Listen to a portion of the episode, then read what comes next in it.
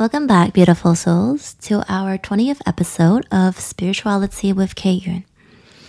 For the last two weeks, I've been talking about how there are different paths that we can take to reach self realization, which means knowing who we truly are. We went over Bhakti Yoga, the path of love and devotion, and last week, Karma Yoga, the path of action or selfless service. Today, I will talk about Jnana Yoga, which is the path of knowledge. It is also the most difficult one. It took me a while to grasp, so if you're hearing it for the very first time, it may take some time to digest. This path is most suitable for those who are more intellectual in nature. Many years ago, when I was feeling lost, confused, and was going through all kinds of suffering and crisis, I had so many questions on my mind. I would contemplate all day and ask myself, what is the meaning of life? What is my purpose here on this earth? What is happiness? I remember taking a course on the pursuit of happiness and discovered that all the things that I chased for, whether it was climbing up the corporate ladder, and making six figures, attaining one degree after another, coveting the latest Gucci and Louis Vuittons, getting that rock on my finger, meeting more people to expand my network, and of course, my friends list on social media, such and such, everything came down to my desire to be happy. Even the wish to find my passion and live a more meaningful life was really at the end to find happiness. So I would question what is happiness? Some would say happiness is the absence of desire, or happiness is the space between one fulfilled desire and the birth of another desire. Some others who believe that happiness is a direction, not a place, or that happiness is an inside job. For some people, happiness is letting go of what we think life should look like. For lovers, happiness is to love and be loved. Happiness is a choice. Happiness is about being present. Yogis think that happiness is not found in the material world, but rather it is found from within. We all have our definition of happiness after learning yogic teachings and doing a lot of contemplation. What I realize is that happiness is our true nature. Happiness is what we are. Happiness is who we are. There's actually a Sanskrit term for this called Satchitananda, which translates as absolute truth, absolute consciousness, and absolute bliss. We are eternal, blissful beings with all the knowledge within us, and we're here to realize ourselves the practice of self inquiry and questioning oneself to understand this truth is Jnana Yoga. Jnana means knowledge, and not just any knowledge. It's not the knowledge that we learn in school or at work. When we talk about Jnana, we mean knowledge about the self. On this path, we use the intellect to move forward along our spiritual journey and return back to our true nature which is eternal happiness, or Satchitananda. To achieve self knowledge, this path involves receiving knowledge, analyzing it, contemplating on it, understanding it, and detaching the ego from the true self. That's why it talks about how karma yoga is the first step or the prerequisite to any path. Karma yoga, the path of selfless action, purifies us and helps us remove our ego. When I began to go deeper into my meditation and experience spiritual awakening, I had many existential questions such as where will I go when I leave this body? Is reincarnation real? Do I have a soul? The one that intrigued my intellect most was who am I? Swami Shivananda, a great yoga master, said, solve first the who am I problem. All other problems will be automatically solved. I remember sitting with a Jnana Yogi practitioner one time at a cafe, and he gave me this whole lecture on how we are not this body, we're not even this mind, we're not these emotions, we are not these senses, we're not these feelings, we're not the ego. He taught me that we are not the body or the mind, but rather we have a body, we have a mind. Instead of saying things like I'm tired, I'm hungry, I'm upset, or I'm angry, he would say, the body is tired, the body is hungry the mind is upset, the mind is angry. He would never use the word I because I is the true self and it cannot be upset, angry, hungry, or tired. I really thought he was crazy at that time, especially since we are sitting in the middle of the bustling streets of New York City after a meditation session. He was so unaffected by everything outside, almost like a monk. His mantra was literally, I am not this body. This body is not mine. Later, of course, I learned that I was the ignorant one who was identifying with all these temporary things in life the body, the mind, the feelings, the senses. How could we ever find happiness in these things that are temporary and fleeting in nature? Teachings tell us that these things aren't real since they are always changing. Though I still think it was quite weird to be talking like that to modern people in cosmopolitan cities. But here I am, about 10 ish years later, sharing the same teachings in my meditation classes in another vibrant and bustling city in Asia. I even taught my students how to sing the same mantra that he was singing. Even for me, these teachings weren't easy to accept, especially since I was overly attached to physical appearance. Back when I was studying in school, looks was so important to me. I would literally spend an hour getting ready every day, a few hours before social event or a party. Each night before going to bed, I would try on different outfits to make sure I look more than just presentable, in my point of view at least, for school or work in the morning.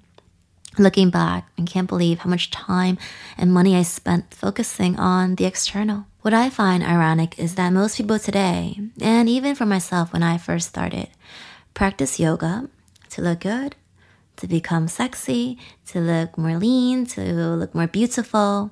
You know, I always get these kinds of answers when I ask students why they come to yoga. But if we dive deeper into these teachings, we learn that we are not this body. Now, I'm not saying that we shouldn't take good care of our body. Certainly, we should keep our body healthy because we need this vehicle to do our work on this earth. However, is it necessary to spend so much time and effort beautifying something that isn't real? Something that is just temporary. In the ancient scripture, the Bhagavad Gita, the human body is compared to a piece of clothing. As a person tosses out old clothing for new ones, likewise, at the time of death, our soul casts off its worn out body and enters a new one. Therefore, Krishna, who is the teacher in the scripture, tells us that we shouldn't identify with the body, but rather with the real self that is within. He says one should not grieve for growing old or having a disease that cannot be cured. Just as worn out clothing are replaced by new ones, the soul of a person acquires a new body when the body gets old. Identification with the self instead of the body helps a seeker become detached from the limitations of the human body. According to yogic teachings, thinking that we are the body is our biggest misconception.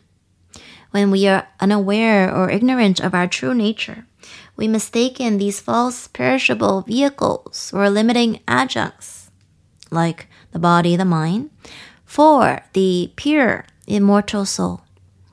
The Bhagavad Gita also teaches that the eternal soul was never born and will never die. I remember when my students would ask me when my birthday was, I would give them the same answer every time. We were never born and we will never die, in hope that they can better understand the nature of the soul. And one was super sweet. She somehow found out the month I was born and ended up wishing me happy birthday for the whole month. And then another one somehow found out the day I put this new body on and sent personalized helium balloons to my studio. And instead of having the words happy birthday on them, there was, the quote, you were never born and you will never die on the balloons. There's actually so much to unlearn first before we can even dive deeper into spirituality. Great saints believe that unlearning is the highest form of learning. There's a traditional saying that a jnana yogi loses every day, while a scholar gains every day. When we're learning material knowledge, we need to add something, whereas when we're learning spiritual knowledge, we need to drop something or let go of something. Spirituality is a lifelong learning journey, a journey of unlearning and relearning. There's a technique known as neti neti, which means not this, not that. Jnana yogis use this meditation process to come to understand who they are by eliminating what they are not. This process is about systematically dropping everything that we understand is not us. For instance, if we can see objects such as a pen, a desk, a yoga mat, then we know we are not this pen, we're not this desk, we're not this yoga mat. If we can see our arm, our legs, then we know that we're not our arm or our legs. The same thing applies for our emotions and feelings. If we can notice and feel our anger, fear, or jealousy, then we know that we are not these feelings. This concept is about separating ourselves from all the chaos and the misconceptions of the mind. We practice staying unaffected and not getting wrapped up in our own thoughts. What it comes down to is anything we can perceive or experience, we are not that. When we train our mind to disidentify from the things it perceives, we start removing all the labels that we give ourselves. Again, wisdom is when we drop our identities, our ego, our beliefs, our opinions, and so forth. I feel adapting my mindset in this way makes me a more open minded person because I'm no longer limiting myself and I'm even detaching myself from all the ideas of the non self. As I let go of the identifications, attachments, aversions, assumptions, and misperceptions, I start to see things more clearly and I understand better the world around me.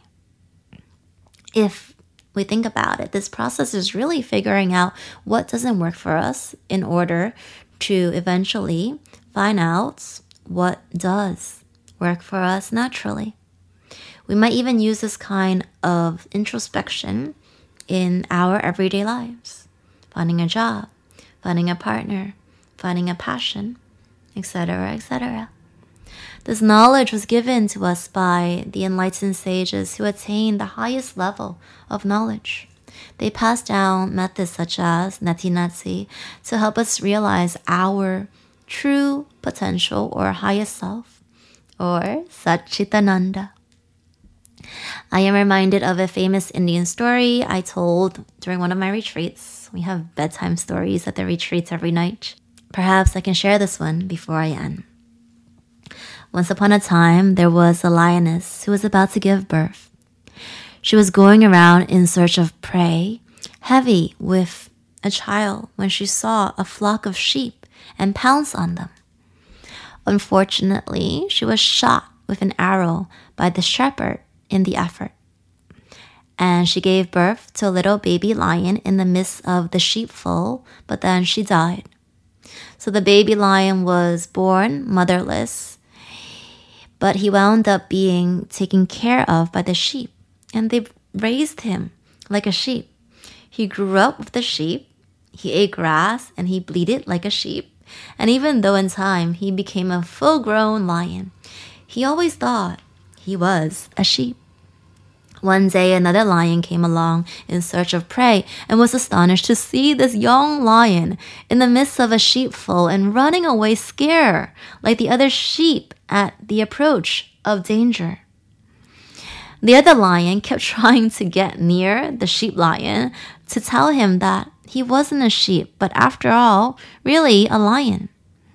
But the poor animal ran away each time the other lion came near.